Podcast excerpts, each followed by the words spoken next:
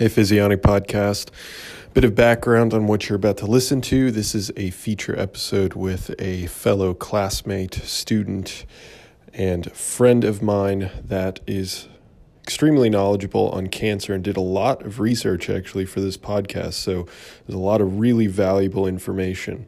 Uh, between a few laughs that we share, you'll be getting a ton of information, but I will say we cover uh, things like the impact of sugar on cancer. We talk about some metabolism, how that could impact cancer. We talk about uh, artificial sweeteners. We talk about a bunch of different things lifestyle factors, genetic factors, a ton of stuff. So, this is going to be packed with great, great content.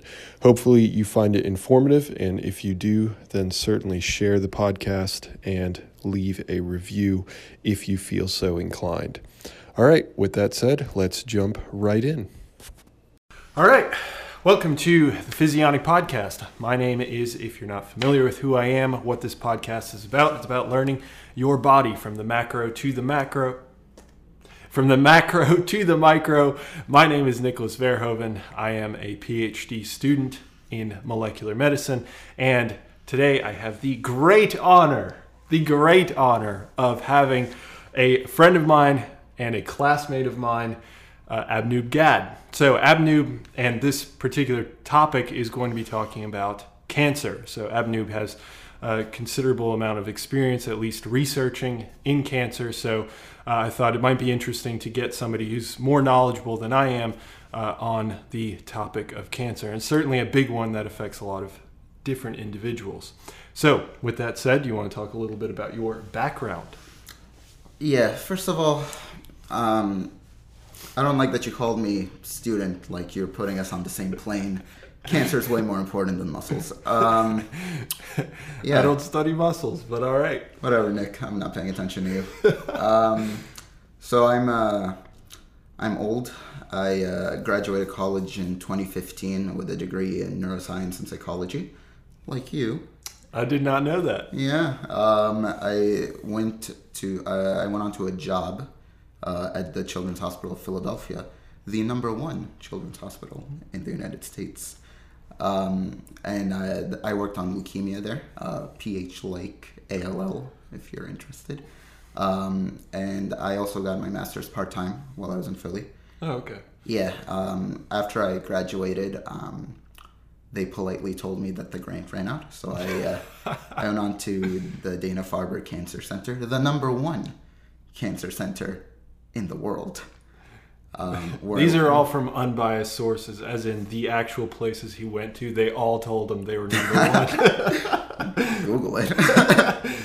uh, yeah, so uh, I worked there for a year, and uh, now I'm here. I'm um, in the molecular medicine PhD program, uh, doing more cancer stuff. Okay, so your track is cancer biology. Cancer biology, and your master's was in pharmacology pharmacology. So you did psychology, neuroscience, undergrad, and then uh, pharmacology for your master's, and now molecular medicine.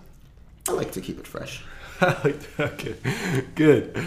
Um, so, like I said, we're going to be talking about cancer. I'm going to be asking Abnoob and different questions that we've kind of gone over. I've asked uh, a lot of you guys over Instagram on uh, particular questions you'd like answered. So I've got a few of those written down, and let's get right into it. So, the first question that I wanted to ask was related to sugar. So, a lot of people talk about nutrition having an impact on cancer, and I'm curious if you have any particular thoughts on how sugar can impact cancer, or even if it does.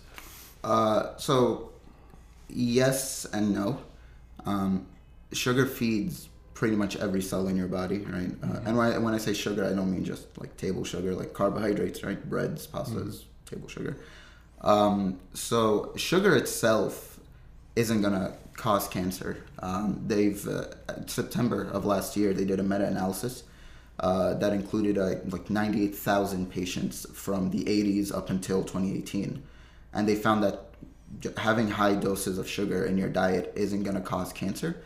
Um, but the the side effect of having too much sugar, o- obesity, is what can sometimes predispose you to certain cancers. Um, and there's something. It's difficult to study this in humans in particular because you can't take you can't take a person and tell them, all right, for the next six months, I'm gonna just pump you full of sugar, Right. and we're gonna see if you get cancer. right. Uh, no so a lot of the a lot of the stuff is done in rats or mice, Mhm. or it's done through epidemiological studies where I collect a bunch of cancer patients and I ask them, hey, how much how much sugar do you eat on a regular basis? And Right.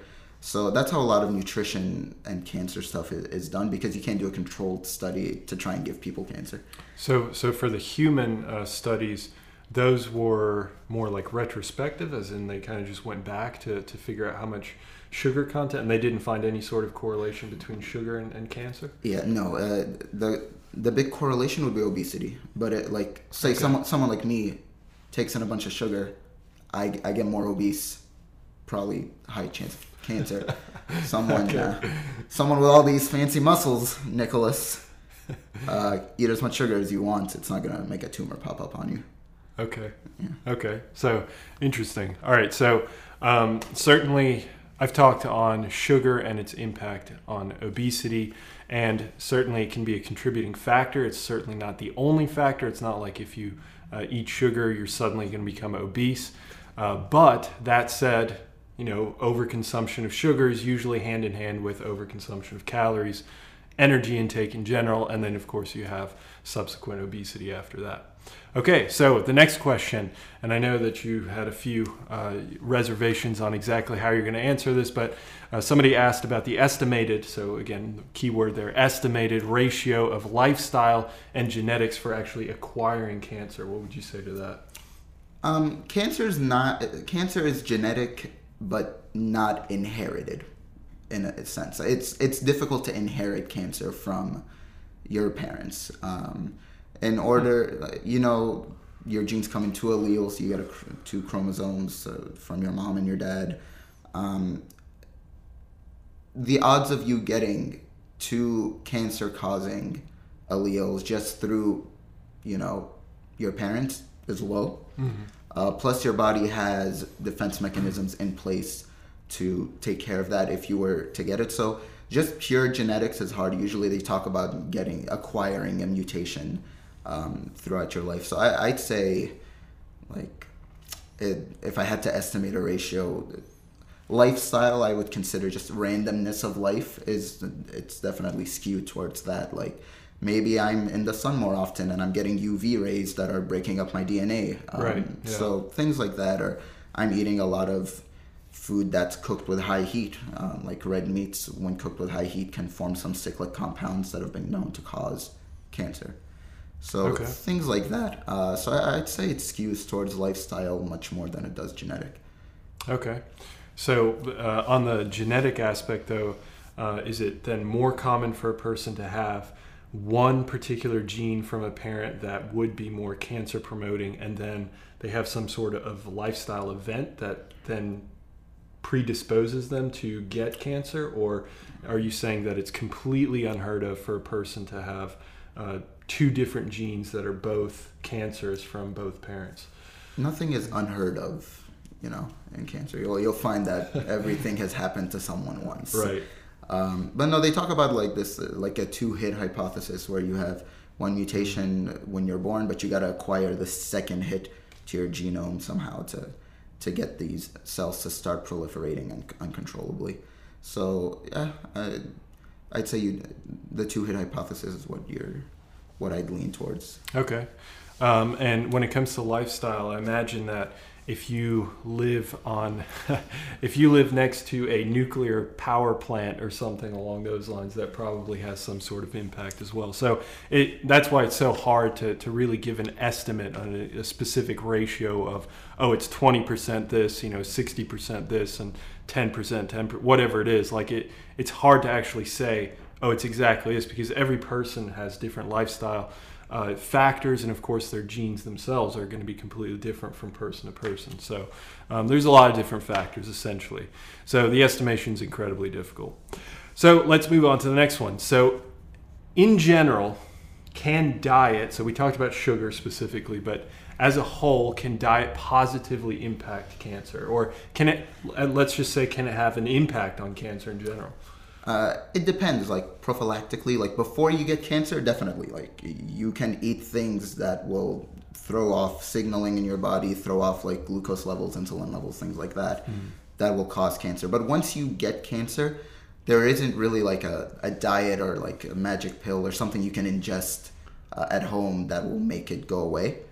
Um, you might be able to, you know, lessen certain symptoms or lessen some side effects from drugs with diet. But once cancer is diagnosed, uh, there isn't really any evidence that you can change your diet and, get healed. And there's unfortunately a lot of like YouTube pages or like websites online that are selling people like like PDFs with like diets on them. Like I cured pancreatic cancer with this simple 12 week diet.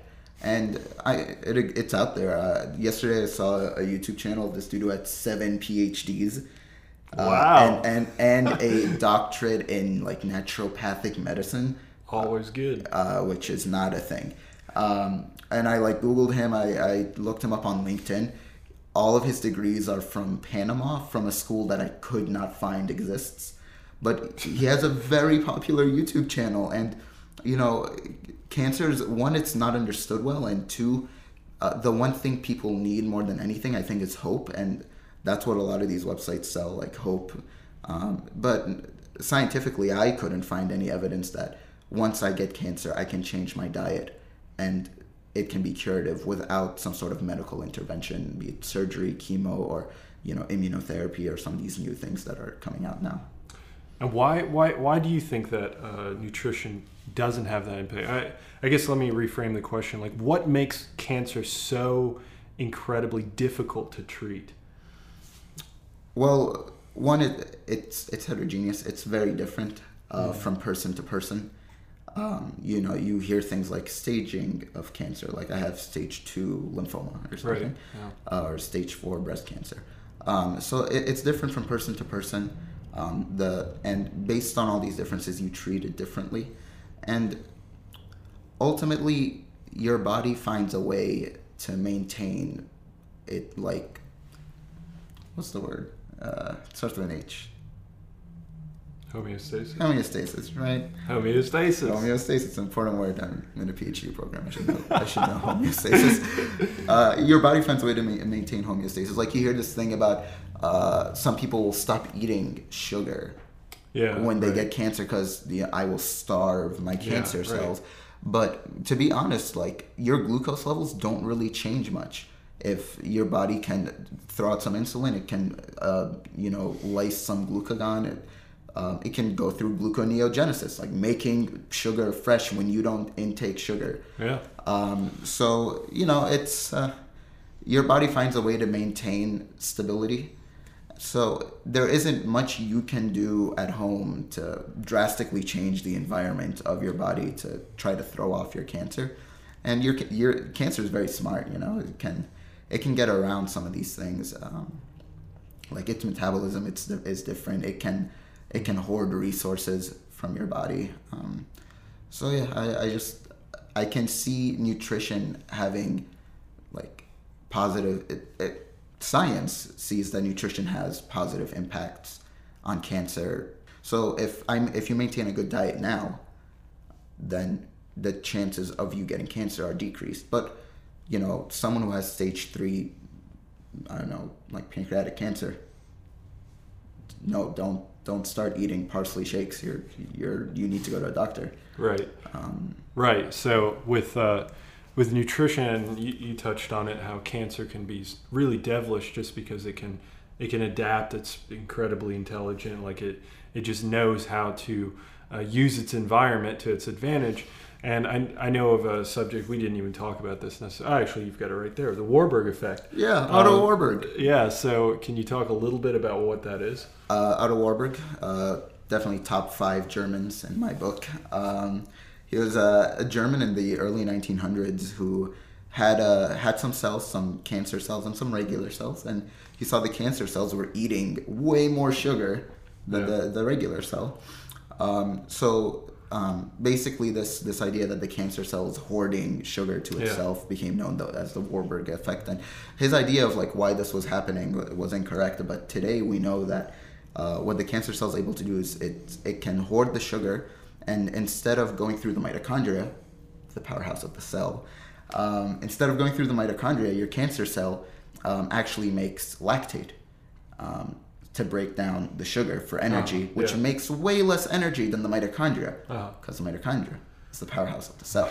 Naturally. So the reason uh, your cells are the cancer cell is able to, is doing this, like why should I take less energy, um, but and not go through my mitochondria, which can make like 18 times the energy of the lactate system, Right. is because there's no feedback inhibition. So the mitochondria has systems in place to tell itself like, oh, I have enough energy. I'm gonna feed backwards and tell myself, okay, we can start storing some of this stuff. I don't need to make any more energy. When you go through uh, making lactate, you get less energy, but it can go on forever, and it helps maintain some carbons. So carbons are sugar is ultimately some carbon that gets broken down into energy. And if I can maintain those carbons, I can use them as building blocks for other things so the cancer cells can proliferate and grow and make more. So they avoid the mitochondria, even though they have mitochondria and they function and they're good. Um, and that's that's the Warburg effect. It's how cancer cells are eat. So it's a it's it's largely a shift in metabolism then from from what other cells might have or what would be kind of normal.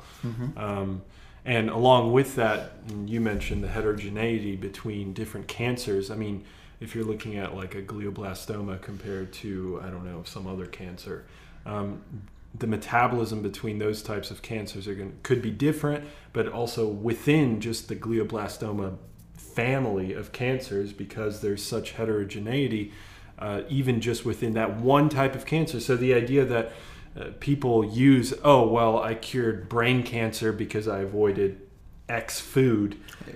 It, it, it doesn't really pan out even within that one cancer because that one cancer can be so different because of different mutations and all kinds of different uh, factors that can make it so different uh, from really just every other cancer that is within that arm of of uh, a family of cancers. I don't even know if I'm explaining that correctly, but I get it.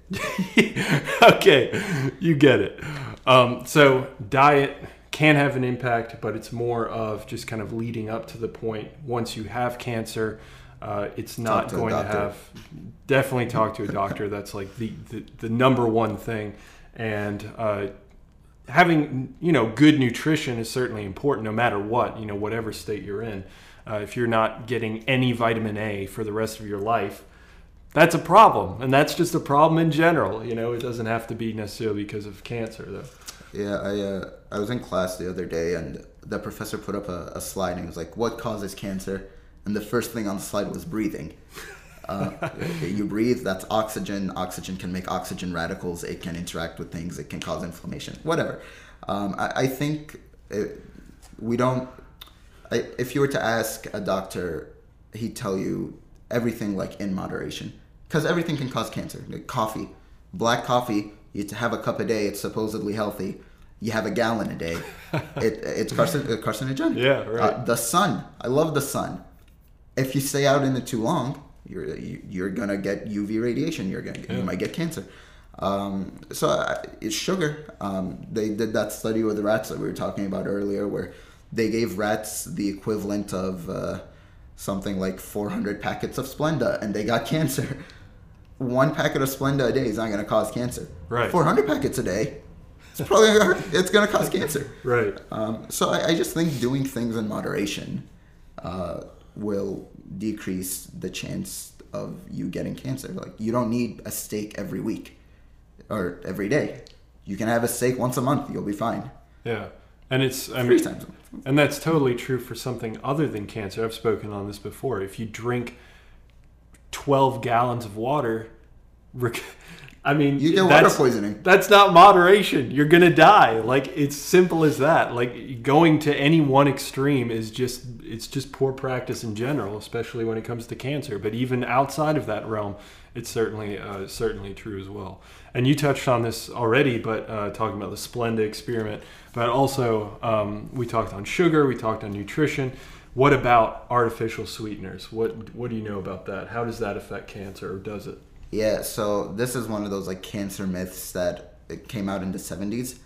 Uh, basically, a, a, lab in Italy uh, came out with this study saying, um, "Hey, we gave we gave some rats uh, saccharin, and these rats developed tumors.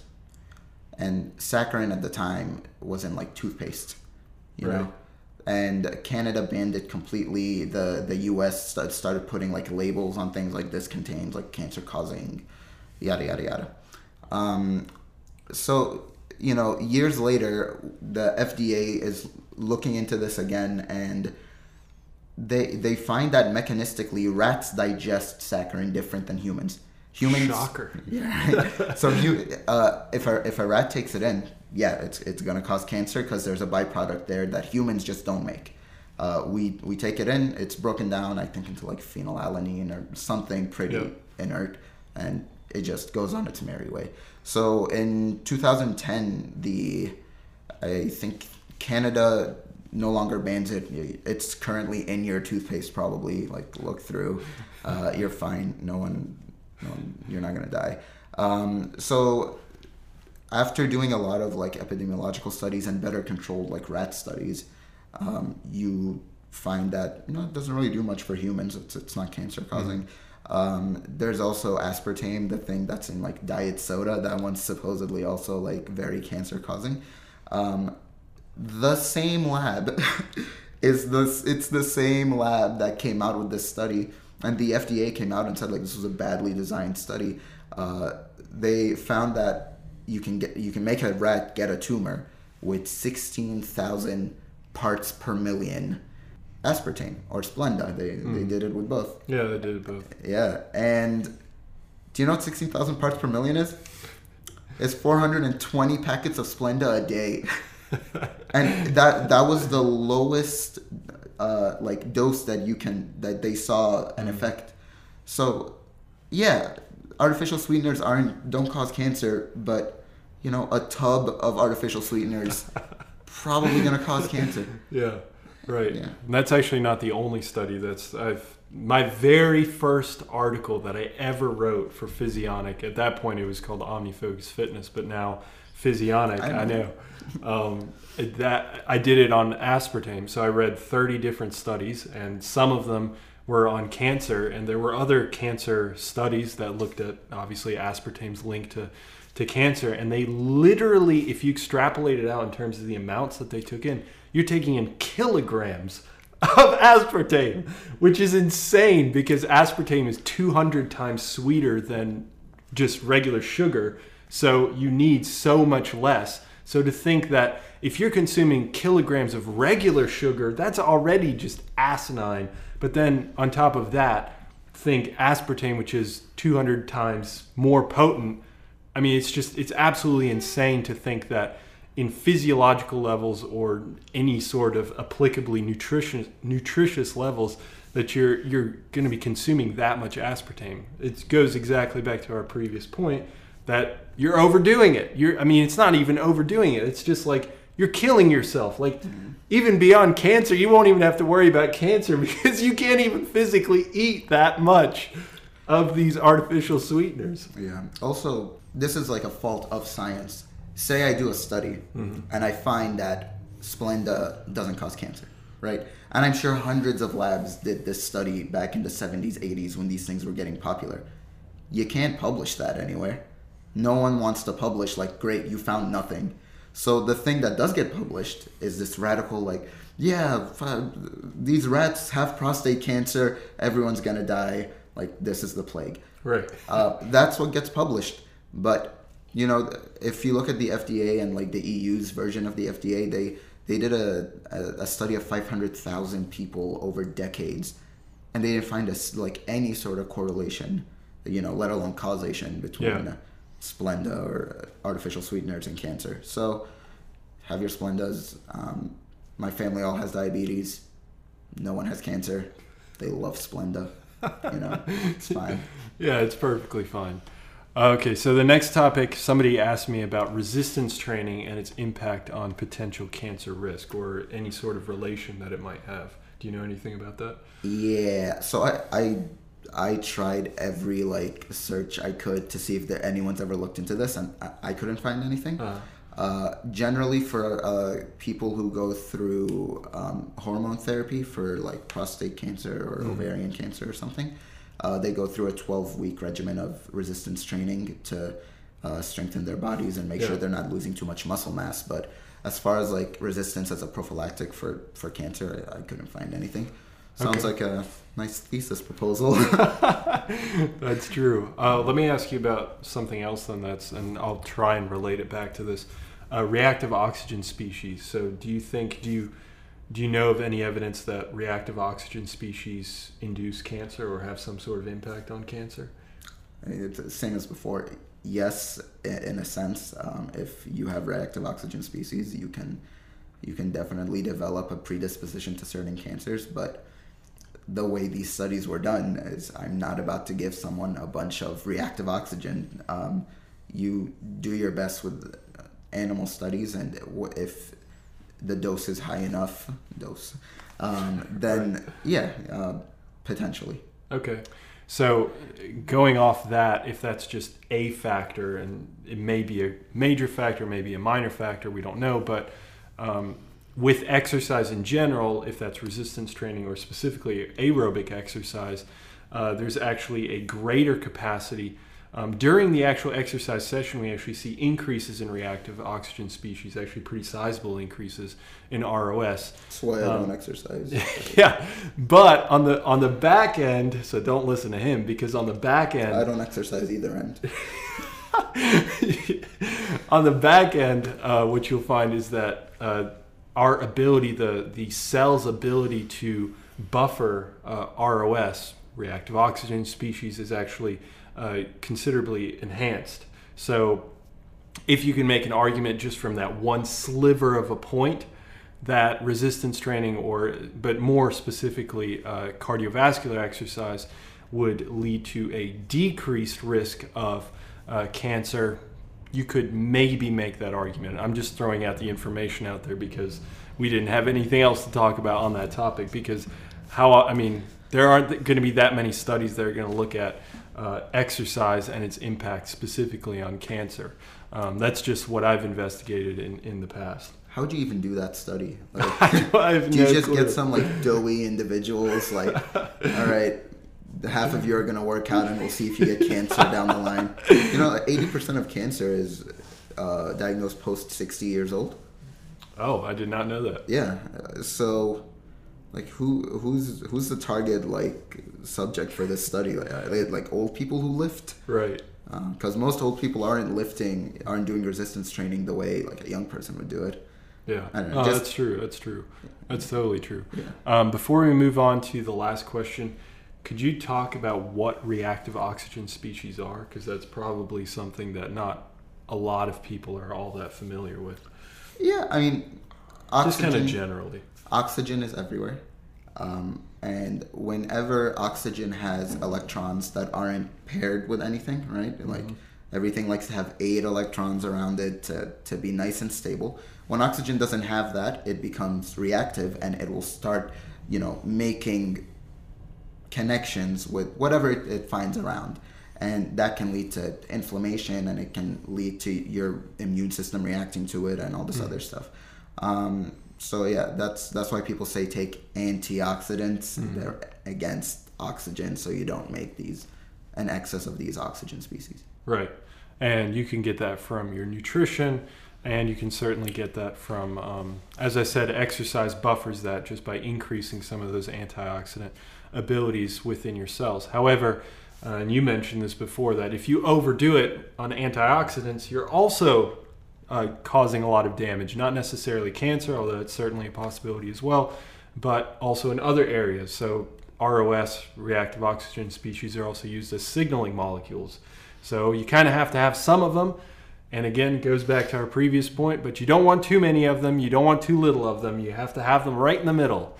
And your body's really good at keeping them right in the middle as long as you're not going off the deep end. Uh, you know, smoking, drinking. Uh, not keeping up with your nutrition, obesity, diet, like all these different things. just point at me. what? You mentioned obesity earlier, so I was just all pointing at your right, calm it down. The BMI of 29. it's one away from obesity. All right, so, so let's move on to the last question. People sometimes say that we have made no progress whatsoever as a scientific community towards curing cancer. Some people might even say that the government is holding back the cure for cancer. What would you say to those people? Definitely. There we have it. That's what I've got for you on the Physiotic Podcast. Uh, yeah, no, no. The, Obama's Obama took it with him. No, um, the government's not hiding the the cancer cure. Uh, one, cancer is not one thing. Cancer is an umbrella term for over 200 different diseases. For the government to hide your cancer cure, one, they need to have hired hundreds of thousands of employees, built manufacturing plants to d- get these drugs made, um, and all, all of that while academia not having caught up to any of these 200 drugs. It, they're not they're not hiding it. Also, you'd make way more money by selling this cure than keeping it. Like some some leukemias, for example, are are curable, very curable. Um, as of like 2010, uh, if you catch Hodgkin's lymphoma early enough, it's 100% cured. Um, it costs Wow. half a million dollars, but it's it, you, it's curable, Right. and your insurance probably covers it because it's leukemia Yeah. or lymphoma. Um, So what about what about progress? Do you think that we have made Yeah. any progress? so it's uh, the progress kind of looks like this. What is this exponential?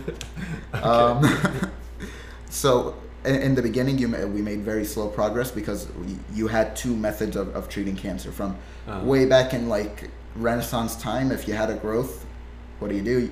You cut it out, right? Just right? cut it out. Right. So you, you, surgery was always the, the first line of defense. Then we came up with chemotherapy, which is just a set of a bunch of different drugs that are toxic to cancer cells and you, like just your regular cells. But you know, in the early 2000s, you had this revolution of targeted therapies, where now I can I can get an antibody that's specific to something on a cancer cell that's not on my regular cells. And in 2010 and uh, like onwards, you have this huge discovery of like immune therapy where I can teach my immune system to target the cancer cells. And this is how a lot of leukemia is, is treated, for example. Or now we can um, we can do bone marrow transplants that aren't 100% matches anymore. So a lot of people who get these blood cancers, you know, cured. And now we're even engineering cells and we're coming up with like peptide drugs. So at the beginning, yes, it was very slow in the 70s. Uh, if you got um, Hodgkin's lymphoma, your five year survival chance was something like 50, 50%. Uh, today it's 99. Uh, so we've made, for a lot of different cancers, we've made significant progress. And given the state of technology and how fast technology is moving today, um, it's it's getting better and better much faster than it was before. So no, I, I think we've definitely made progress, but I think it's just human nature to focus on the negative. Well, that's true, and also, if you just, I mean, without even taking any of those points to heart, you can just look at something as simple as our population is increasing, our obesity crisis is increasing. You're going to have higher cancer rates. It's as simple as that. You're just going to have more people that have cancer just because the population has increased and because of all these other factors that we've talked about. So, uh, even though the technology is getting better and better and we're curing more people, we're uh, extending life expectancy for a lot of cancer patients, that doesn't get as much uh, credit or uh, gets kind of lost in in the wash of the fact that there are so many people that are getting cancer, and that's just because we're not leading the, the healthiest lifestyles necessarily, at least in the United States. I know he's, he's How shocked. dare you. shocked. I How know. dare you? McDonald's offers grilled chicken. What do you want? So, with that said, uh, is there anything in specific that you wanted to make sure that you get out there about specifically cancer that people f- you feel like people are getting wrong or people are not understanding correctly? Um, I just say like watch your sources. Um, uh, like there's so much misinformation be, because it's such an easy way to take advantage of people. Like you're at your most desperate moment, uh, probably like a loved one or someone is potentially going to pass away. So you know there's people out there who unfortunately try to take advantage of you, and there's people who are misinformed who will accidentally take advantage of you. Like they truly believe a parsley milkshake is gonna cure your adenocarcinoma.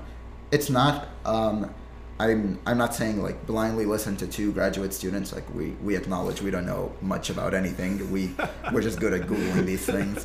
Um, but you know, be skeptical. You know, look look at your sources. Make sure you're uh, looking at look at like articles and look at, at scientific literature and try to if you don't understand it talk to your doctor like bring them an article tell them like uh, they'll be happy to tell you like, oh, that's what this means or whatever.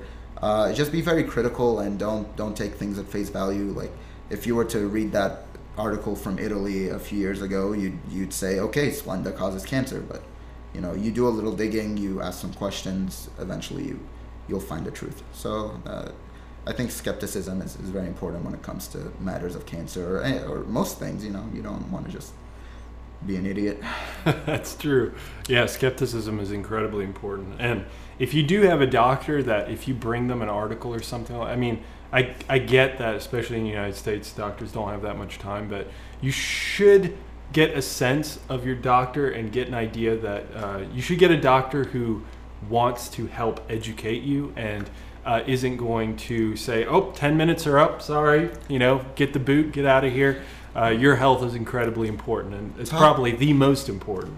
Talk to your local grad student. We love to feel important. Uh, That's true. We nobody talks to us all day. We're in a lab.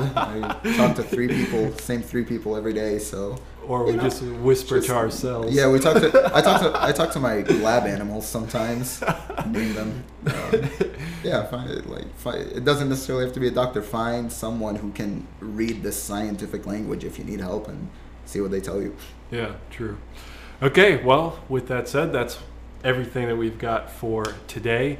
Hopefully, you found the podcast informative. And, and if you want a Nick's Abs podcast from now on where we talk about scientific memes, just hit that like button, subscribe, get our merch. Do we have merch yet? we do not have merch. All right, we'll get merch.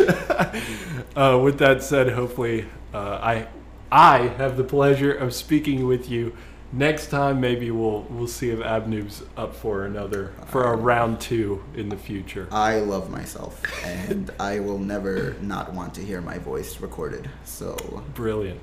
Yep. Okay, have a good one, guys.